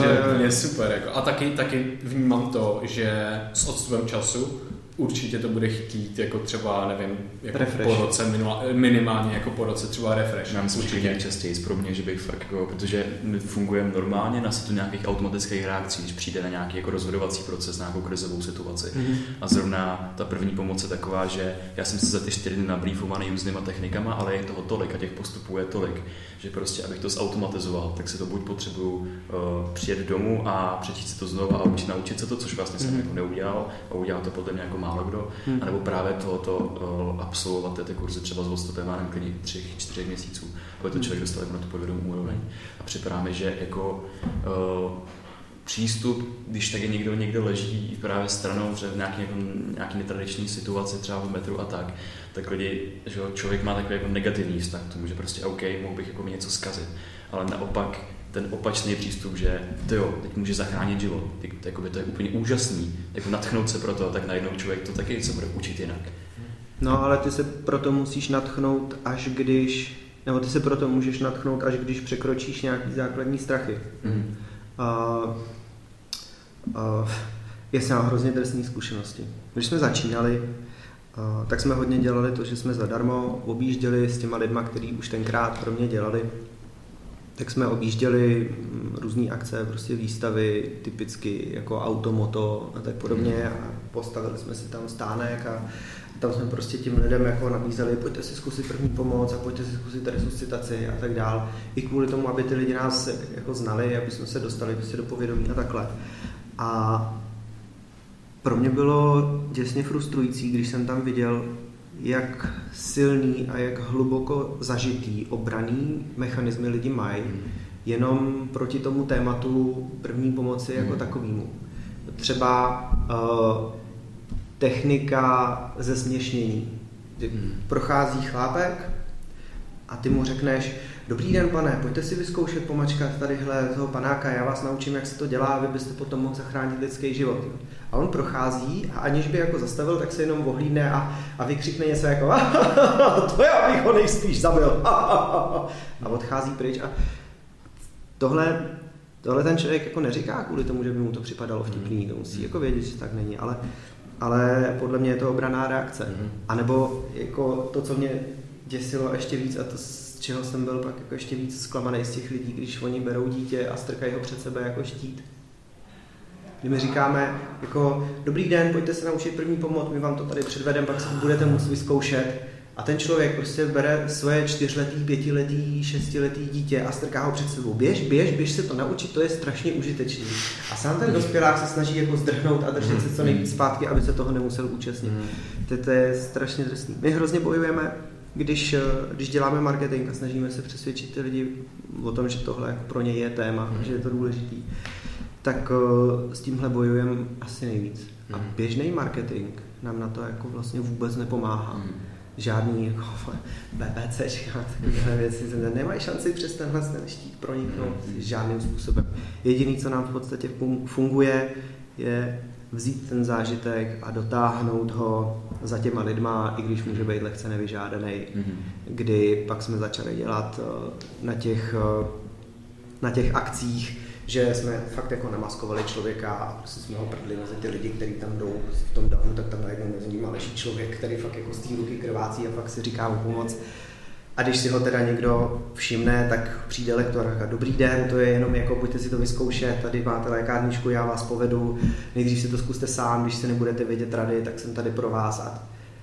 A tímhle tím způsobem, a tam už si ty lidi nějak začínáme pomalu získávat, ale jako přes tenhle ten štít vybudovaný, tím, že už je několikrát tu první pomoc někdo učil a zvoral to, tak tenhle štít se strašně blbě proráží. To má nějaký jako morální dilema, kdy člověk strašně nerad dělá něco špatně před ostatními. No, jasně. A třeba jako já s tím mám taky problém, jo, a myslím si, že my s tím teď konce jako pracujeme tak, že třeba chodíme po ulici a necháme se jako odmítat. Že prostě placák s lidma, prostě když tě odmítne člověk, tak je to jako dobře, protože se prostě učíš právě přesně poděkovat za to. Přesně tak, ty negativní emoce, nebo zjistíš, že to je jako úplně v pohodě, jako něco nevědět, něco neumět, protože prostě něco jsem od toho, něco nechtí, jsem tady o to, abys to právě mohl naučit a prostě málo kdo to umí. Teď dělám tu možnost to naučit a pak jakoby to použít někde a někomu ti pomoct. I přesto, že třeba jakoby pro mě se před někým ztrápním, že to neumím, je prostě 22 a neumím třeba jako resuscitovat, jako OK, ale chci se to naučit a jsem proto schopný obětovat třeba nějaký jako manikatý sebeztrápnění, to je vlastně to nejmenší, co můžu. No, to je malá daň. No jasně no. Ondro, já bych se tě rád zeptal, jak hacknout svého vnitřního hrdinu. Jo. To se mi strašně nahrál, protože já budu asi tak za měsíc budu mít přednášku na TEDu, který se organizuje na Karlově univerzitě. Organizují to zahraniční studenti Druhé lékařské fakulty, tak se rozhodli, že udělají univerzitní TED. Bude asi za měsíc, má tam být nějakých jako 6 řečníků, bude takový jako dost komorní, takový maličkatý. A já, jak jsem tam studoval, tak jsme se nějak dali do kontaktu a nakonec mě tam pozvali. A já si tam připravuju přesně tohle téma. Takže mě to teďka jako hodně jede v hlavě, hodně o tom přemýšlím a tak dále. A ten dotaz je úplně super. A myslím si, že to funguje tak, že tvůj vnitřní hrdina se probouzí a začíná být pozornej a začíná fungovat ve chvíli, kdy ty sám sobě dáváš výzvy a vykračuješ ven ze svojí komfortní zóny. A je dost jedno, jak přesně to děláš. To může jako každý dělat úplně jiným způsobem. Někdo se rozhodne, že bude prostě psát e-maily svýmu senátorovi, protože chce, aby ten senátor prostě nějak hlasoval a nějak se rozhodl. Pro spoustu lidí, včetně mě, je tohle opuštění komfortní zóny. Je to prostě něco novýho a jako musím se dost jako ohejbat a kroutit, než něco takového udělám. Jo. A pro jiný lidi to může být vyzkoušet si Hoffovou metodu nebo jenom studený sprchy po ránu. Jo. Pro jiný lidi to může třeba být vyrazit na Václavák, ptát se lidí na věci a nechat se odmítat. To může být pro spoustu lidí jako hodně silný diskomfort. Běžte líst, choďte na feraty, jezděte na kole v zimě, jeďte na zážitkový kurz, to úplně jedno, to fakt jedno, ale prostě dávat sám sobě výzvy, opouštět svoji komfortní zónu, zkoušet nové věci, tak to je ta oblast, kde se ten váš vnitřní hrdina probouzí, no a když ho probouzíte, tak dřív nebo později se dostanete do situace, kdy ho budete potřebovat, on vám pomůže.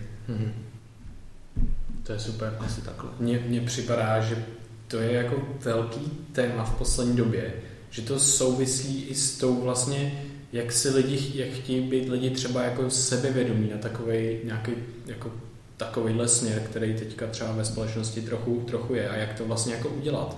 A že to je přesně to, že já si vyzkouším všechny ty jako různé věci, nebo dělám nějaké ty věci a najednou získávám tu kompetenci, ty věci vlastně dělat, protože jinak to nezjistím, jinak to neudělám, když si to jenom budu číst takhle a tímhle s tím způsobem a vlastně ta zodpovědnost jako za sebe. Takže já teďka, když vystoupíme, když se právě ptáme lidí na nějaké věci nebo se těma plácáme, tak vystupujeme tam z komfortní zóny.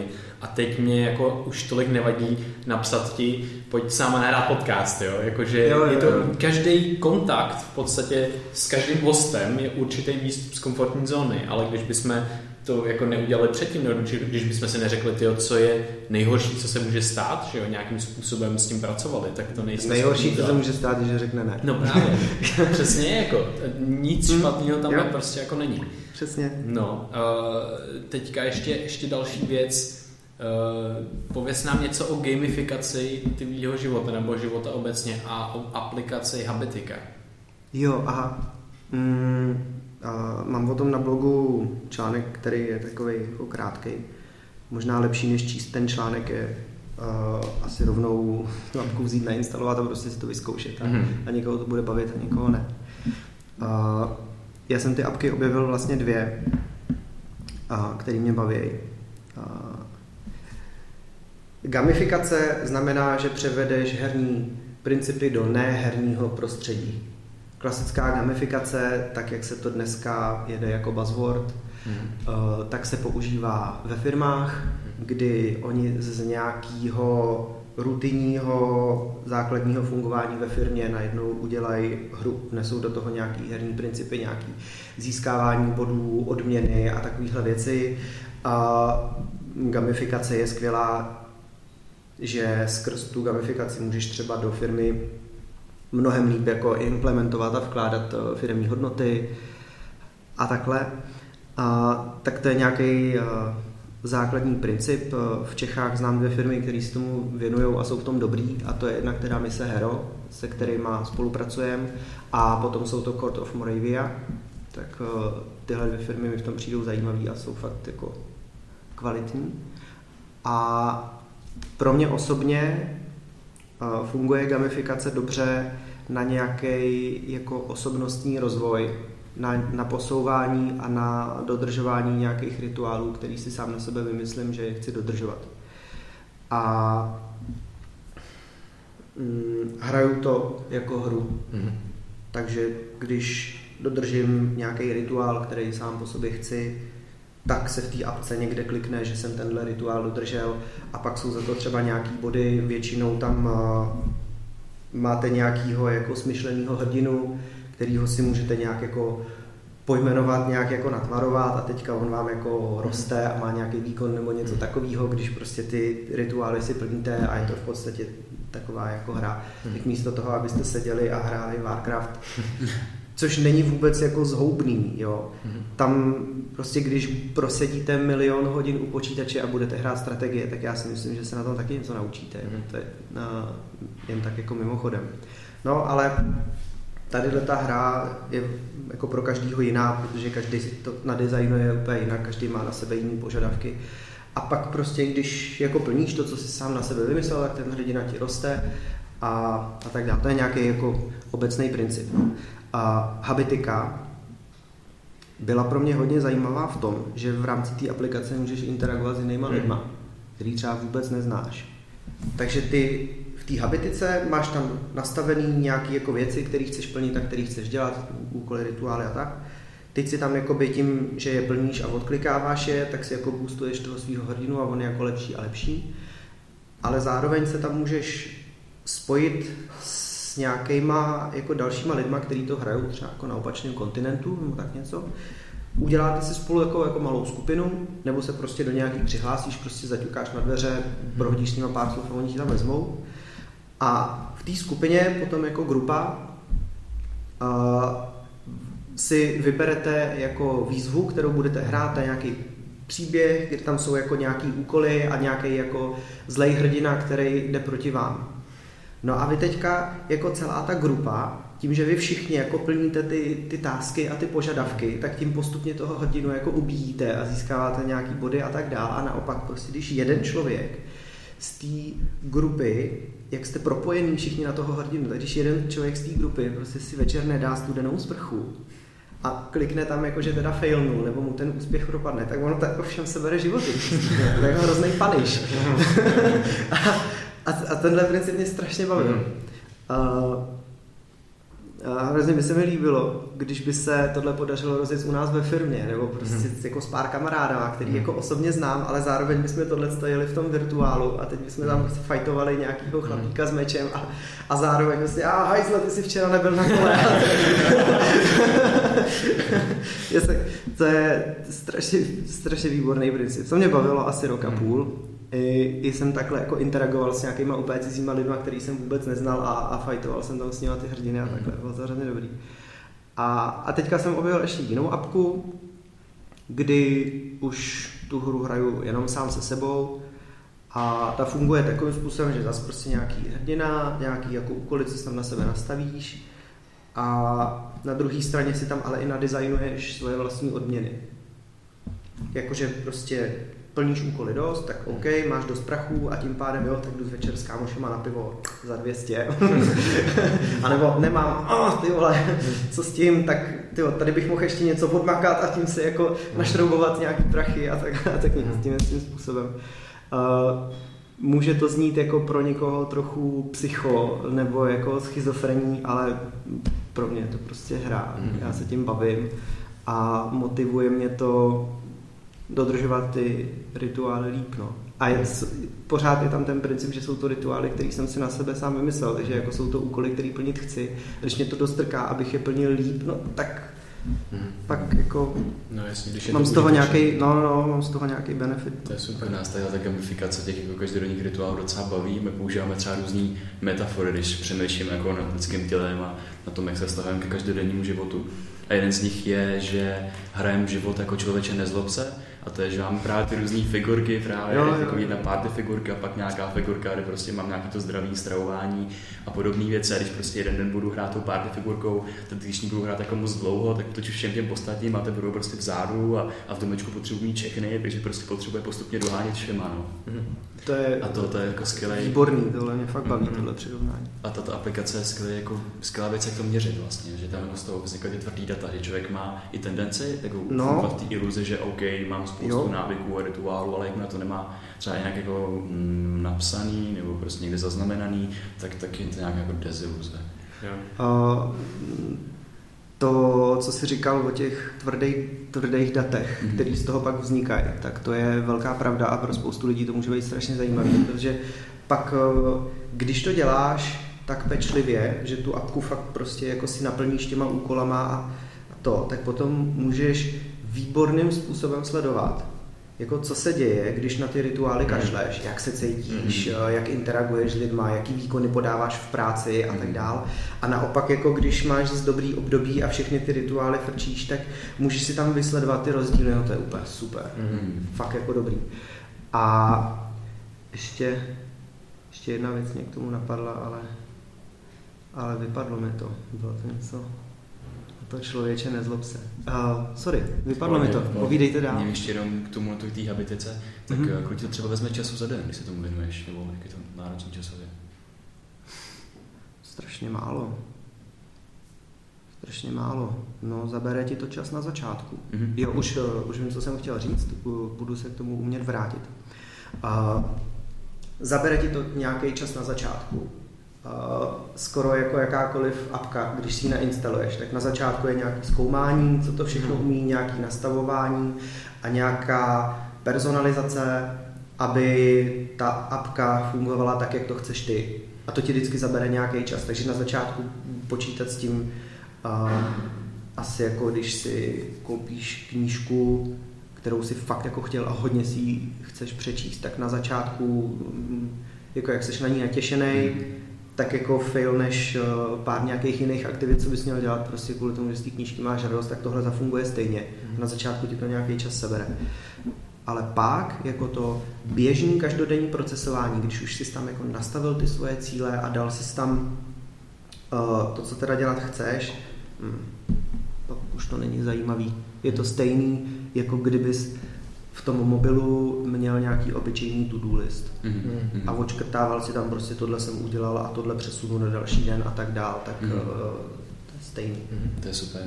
No my bychom se tě ještě moc rádi zeptali, jaký jsou tvý oblíbené knížky nebo podcasty nebo zdroje, z kterých čerpáš informace a nějakou inspiraci? Jo. Tak znám třeba jeden takový výborný podcast, jmenuje se Brain Gear.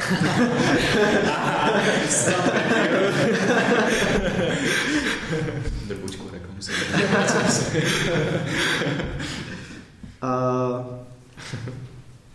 Tak, co se týče podcastů, tak já zatím poslouchám jenom český podcasty. Poslouchám jich docela dost.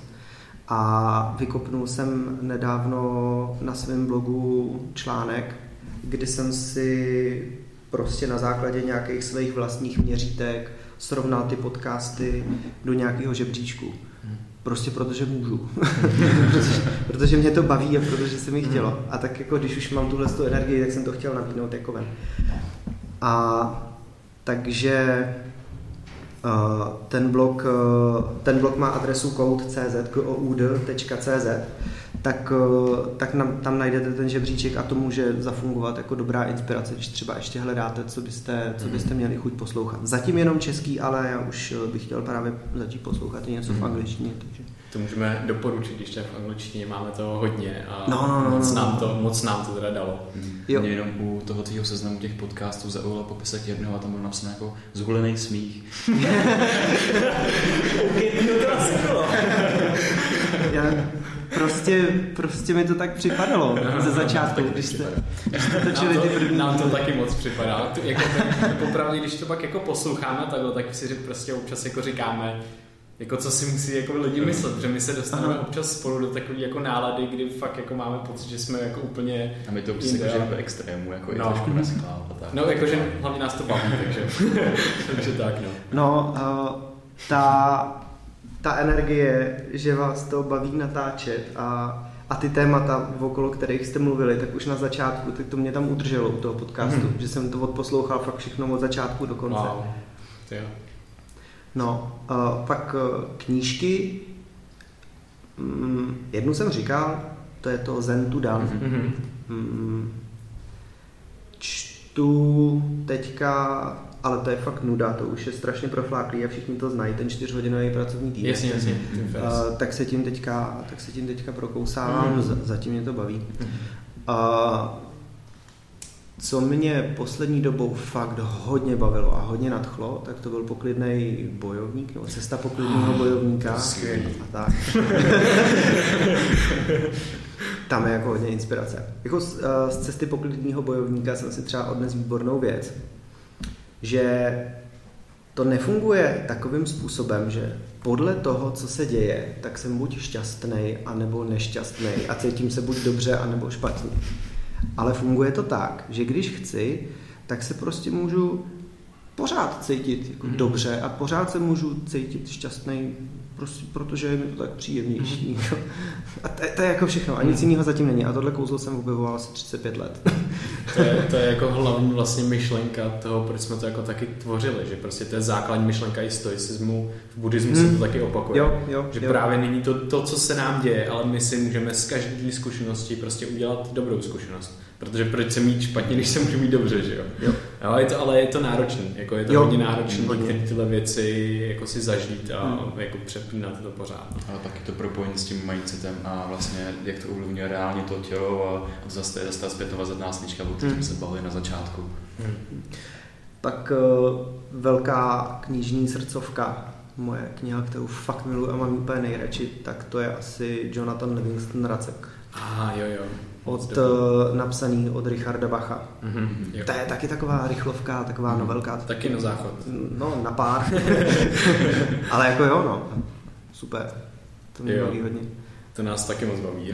Racek i Cesta pokojného bojovníka, to jsou jako úžasné knížky, které nám moc daly. Já mám ještě tady jako pár posledních věcí. Jaký jsou všechny biohacky, co si vyzkoušel, nebo ty nejzajímavější? Jo. Přemýšlím, že ta meditace. Ale já musím k té meditaci říct ještě jednu věc, která mě strašně dostala, která mě hrozně baví. Myslím si, že meditace v našem prostředí, v České republice, je často vnímaná jako nějaká taková jako soft věc, nebo taková jako jemnůstka. Jakože, no, to je takovej ten vojne, takovej jemňoučkej, tak on si tam jako medituje a na tohle jsem třeba před 2 rokama nebo takhle jsem dostal výborný jako protipohled. Nějaký jako kreslený seriál, japonský nebo něco takového, seriál, který vypráví o nějaký kopenici, si ženská, která je bojovnice s kopím a je to ten hlavní hrdina toho seriálu, prochází si nějakým příběhem, někam putuje kvůli něčemu a tak dále. A za ní se vydává skupina asi 5 ninjů, který ji pronásledují a chtějí ji nějakým způsobem jako zastavit nebo něco takového. A oni jako v určitý chvíli toho pronásledování týhletství ženský se jako zaseknou v nějakém místě a ten šéf prostě říká, hele, ona nám zdrhla, my teďka nevíme kam a nevíme, co budeme dělat. Co teď? Naše mise selhala? Nebo co teďka budeme jako dělat dalšího? A teďka se o tom chvíli dohadujou a ten šéf prostě řekne, dobře, budeme o tom meditovat. A teďka prostě 5 svalnatých chlapů s mečema jde dělat prostě tvrdý řemeslo, sednou si, zavřou oči a meditujou. Žádná jako holčičárna, žádná jemnůstka, ale prostě jenom jiný způsob, jak se dělá řemeslo bojovníka. Sednu si a medituju, protože nevím, jak dál. A medituju úplně o konkrétní věci. To mě strašně dostalo, tenhle ten pohled. Myslím si, že je úplně autentický, že oni to tam v té kultuře takhle nastavený mají. Hrozně mě to bavilo, mě to zaskočilo, rozesmálo, strašně příjemný pocit všimnout si, že vlastně ta meditace může být nahlížená i takovýmhle způsobem, jako tvrdá práce, řemeslo, prostě sednu si a medituju, vlastně je to výborný, mě strašně pobavilo. To je taková vsuvka k té meditaci. To je úplně skvělý. A teď bych se chtěl vrátit k tomu, na co jste se ptali vy, ale vypadlo mi to. Ty biohacky. Biohacky, jasný. Tak meditaci zkouším, teďka poměrně nově, hodně mě to baví a teprve začínám objevovat, co mi to vlastně dává. Z podcastů nějaký návody, jak meditovat, mě pomáhají, včetně toho vašeho. Biohacky ještě... Přemýšlím. Pro mě obří biohack je mluvený slovo obecně naposled. To, že se můžu vzdělávat nebo objevovat svět nebo se dovídat nové věci, když dělám něco rukama, na co se nemusím soustředit, držím v rukou řídítka od kola a tak dále. Tak jako mluvený slovo je pro mě jako velký. Ať už je to prostě knížka nebo takhle. Přemýšlím, tyjo, co ještě. Já mám pocit, že jsem toho jako vyzkoušel dost, protože utíká fantazie najednou. Možná by bylo nejlepší, kdybys tam třeba hodil nějakou jinou otázku a třeba mě něco vyplave až za chvilku. V pohodě úplně. To je ještě jedna věc, chtěl se zvrátit k tomu člověče, nezlob se a nevrátil se k tomu nakonec. Jo. Jestli to máš ještě v hlavě. Fakt jo. Ta apka, kterou teďka zkouším a kterou já si dělám hru ze svého osobnostního rozvoje, tak se jmenuje Do It Now. A ona funguje takovým způsobem, že si tam nadizajnuješ, počkej, já se do ní kouknu, abych říkal ty slova správně. Ale nebude to dlouhý, to je jenom vteřina. To je úplně v pohodě. Máme celý den. Jo. Nadefinuješ si vlastnosti, nějaký klíčové vlastnosti, které jsou pro tebe důležité a kterýma sám pro sebe rozumíš něco zásadního. Třeba být dobrý šéf, nebo být úžasný partner, nebo dobrý kámoš, nebo být zdravej, nebo něco takového. Tak takovýchhle základních věcí si tam nadefinuješ pár. Když máš nadefinovaný tyhle jako fakt velký, robustní, pro tebe důležitý okruhy, tak si je rozdělíš a definuješ si dovednosti. Dovednosti, které když ovládneš, tak se zlepšuješ v těch vlastnostech. To znamená, když já chci být, já nevím, zdravej, tak dovednosti, které k tomu potřebuju ovládnout, tak jsou třeba psychohygiena. Nebo třeba dovednost, kterou potřebuju ovládnout, je zdravý stravování. Nebo dovednost, kterou potřebuju ovládnout, je sebepoznání, fyzická síla, kondice a takovéhle věci. Z těch se to skládá. A k tomu, abys ovládnul nějakou dovednost, tak jdeš o level níž a nastavuješ si tam jako jednotlivý aktivity nebo úkoly a je to takhle jakoby 3krokový. To znamená, že rozdrobíš velký a obtížně splnitelný a obtížně uchopitelný cíl na drobný, strašně jednoduchý činnosti, který je pro tebe hodně jednoduchý splnit.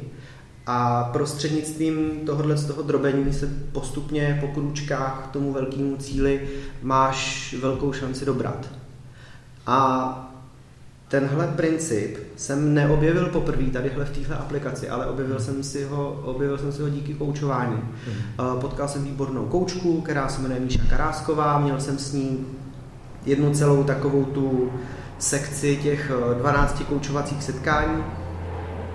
A je to klasický NLPčko, neurolingvistický programování, a ten coachingový systém, který jsme spolu s tou koučkou jeli, tak fungoval úplně stejně.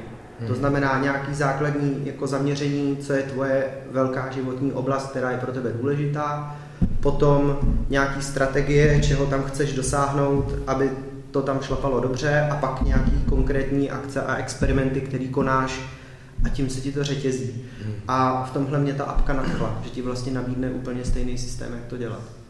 A tenhle ten mechanismus je strašně silný a já ho v podstatě používám i v práci. Jako velký cíl mít firmu, která bude dramaticky jako velice silně pomáhat lidem a která vydělá tolik peněz, abych byl prostě spokojený a abych měl dostatek jako kvalitní finanční odměny pro všechny ty lidi, kteří si ji zaslouží a kteří pro mě pracují. To je jako mega cíl, že jo? Tak pak si to jako rozdrobíš na nějaký oblasti a pak si to rozdrobíš na ty jednotlivý cíle, to je úplně to samý. Tak tohle té apce, to mi tam funguje a to mě tam strašně baví. To je úžasné, to mi připomínalo, jak se teďka vyjmenoval 3 věci, mi to připomínalo trošku Ikigai, ten japonský koncept. Jo, o tom jsem mluvil dneska ráno před těma studentama. Super. Tak jo, no ještě asi jedna z posledních věcí, že tě baví čaj a káva. Můžeš nám říct nějaký nejoblíbenější kávy a čaje, který konzumuješ a který bychom posluchači, kterýma se my a posluchači můžou inspirovat? OK.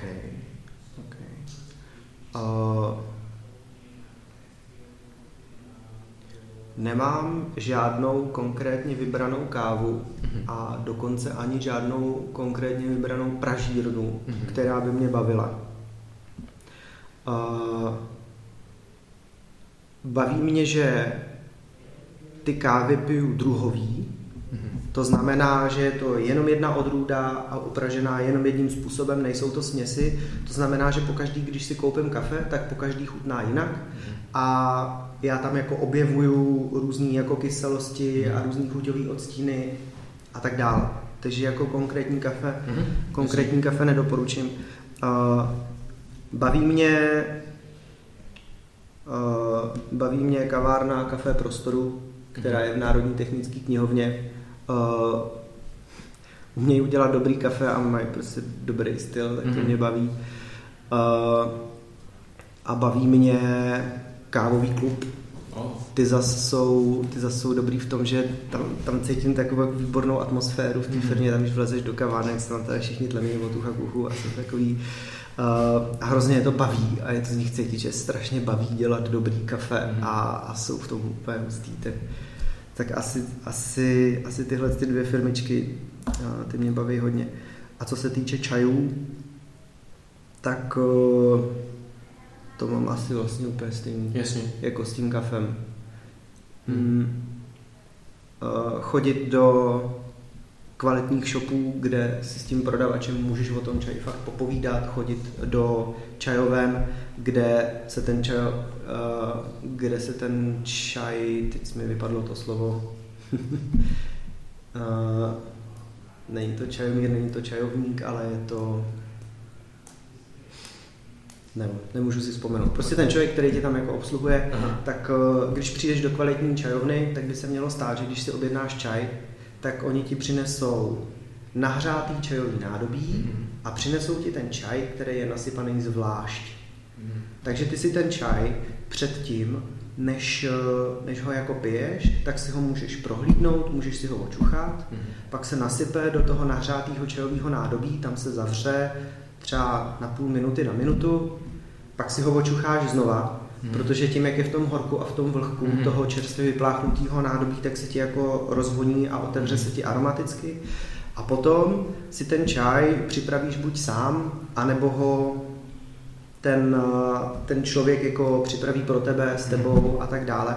A když se to takhle neděje, tak tak to čarování trochu ztrácí kouzlo. Mm-hmm. Klasicky, když prostě přijdeš do takového toho franšíza Dobrá čajovna, to je pro mě takový čarovej McDonald. Tam prostě si objednáš čaj, oni tě ho rovnou přinesou už jako připravený a vlastně ztrácíš jako spoustu těch prožitků, který k tomu čaji jako nutně patří. Mm-hmm. Tak jako když chcete, aby vás bavili čaje, tak zkoušejte tohle a hledejte si dobrý čajovny. Mm-hmm. A takhle. Asi všechno. Mám rád puery, mám rád japonský zelený a darjeelingy a není to vůbec důležitý, protože každému bude chutnat něco jiného. Důležitý je to experimentování a to objevování. To je super, to máme skvělý ty, co vyzkoušet, nevím si ještě. To máme jenom, že tohle to máme dost podobně, že nás čaj taky hodně baví a že právě i to, co se děje právě v mozku nebo v našem jako organismu, jak my máme tu chuť vlastně toho čaje, tak nezáleží na tom, že prostě si naliju ten čaj a piju ho, ale záleží na tom, co se předtím všechno děje, jak to vnímám vizuálně, jak to vnímám zkušenostně, jak to cítím, tak potom teprve to všechno dohromady dává tu chuť, jako vytváří tu chuť vlastně. A nás to jako baví šamanka, čajovna, kam chodíme často, to máme moc rádi. Máš nějakou konkrétní, kam chodíš rád? Jako prodejna, kde rád nakupuju čaj, tak to je T-Mountain. A čajovna, kam rád chodím ten čaj pít, tak to je Dharma Sala na Karlínském náměstí. To je super, tak to musíme zkusit, to neznáme, já neznám ani jedno, takže to jsme moc rádi, protože čaje jsou skvělý. No a asi jako předposlední otázka, než se ptáme na otázku, na kterou se ptáme každého hosta, a to je, kde ti lidi můžou najít a co teďka konkrétně jako děláš, nebo co je nějaká věc, která tě čeká, kam lidi třeba by se mohli zaregistrovat, nebo přijít, nebo kde by tě mohli vidět, nebo něco podobného. Jo. Takže můj osobní blog, kde může někdo najít články, které ho třeba budou bavit, tak už jsem vlastně říkal, to je koud.cz z D na konci. Potom, když by vás teda jako bavilo, jak jsme si povídali o tom, co dělám, ty kurzy a takhle, tak to je zkrátka prpom, jako první a pom jako pomoc, tak prpom.cz.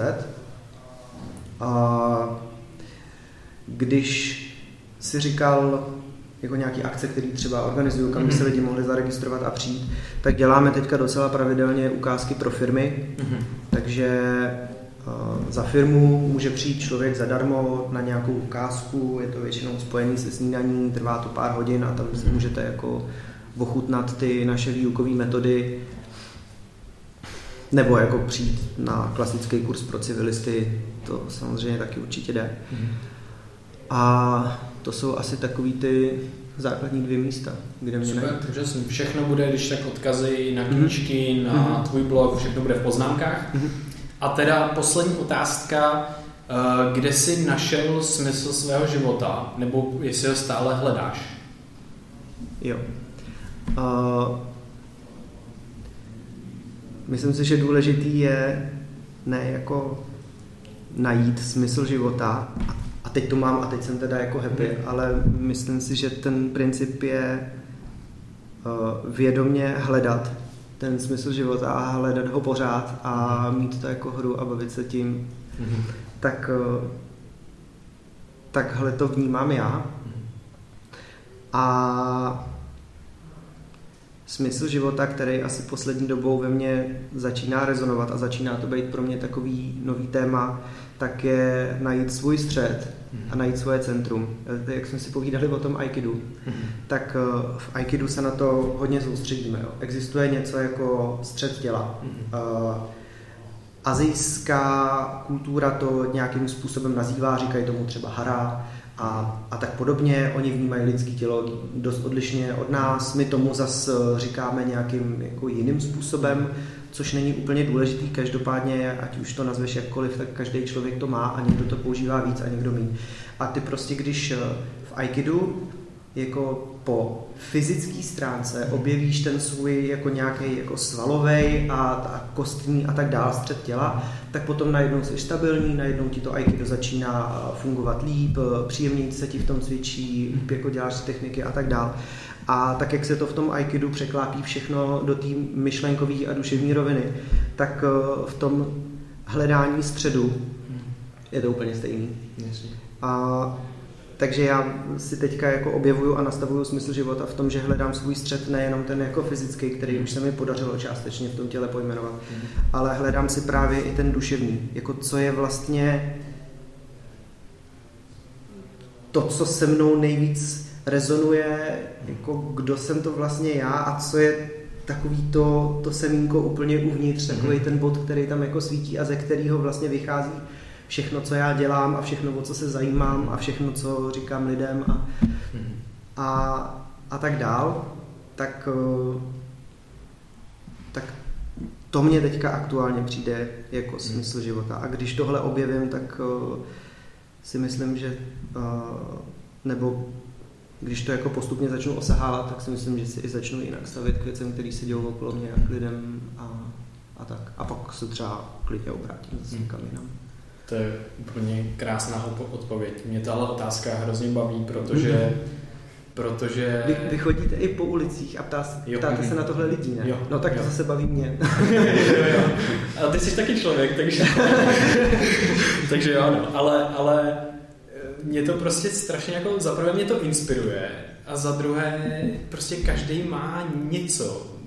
Ve finále je tam nějaká podobná vlastnost toho, že to je vlastně jako ta cesta, to, co vlastně, o čem jsme celou dobu mluvili. Tak teď trošku jako se snažíme otevírat tohle téma jako lidem, protože lidi, mám pocit, že jsou tomu tak nějak trošku zavřený a občas je to takový, že často o tom prostě se nemluví nějak v naší společnosti. Jo. A takže tohle je další super inspirace, jako najít si svůj střed. My moc děkujeme, že si ty sdílel s náma teďka v rámci podcastu nějaký tvůj střed a část tvýho středu a semínka. A tenhle podcast by měl být 27.3.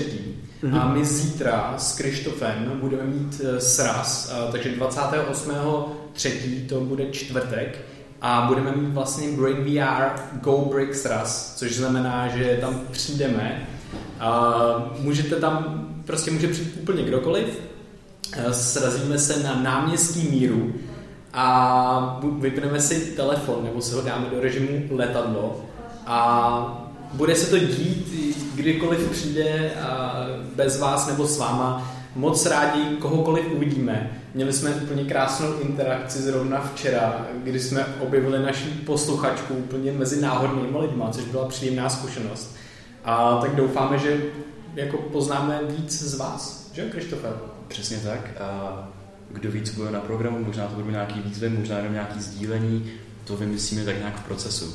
A co se týče dnešního dílu, tak my často říkáme, že kdyby vás cokoliv zaujalo, může to být jedna myšlenka, jedna inspirace, tak budeme moc rádi, když to budete sdílet s vašimi přáteli, s vaší sociální bublinou, ale taky s náma a jsme rádi za každou kritickou vazbu, protože díky tomu se můžeme zlepšovat a posouvat dál. Takže moc díky, že posloucháte Brain VR. Jo, díky moc, mějte se krásně. A díky Ondrovi. Ale mě to strašně bavilo, kluci, děkuju. Super, díky moc. Tak jo, mějte se. Brain VR.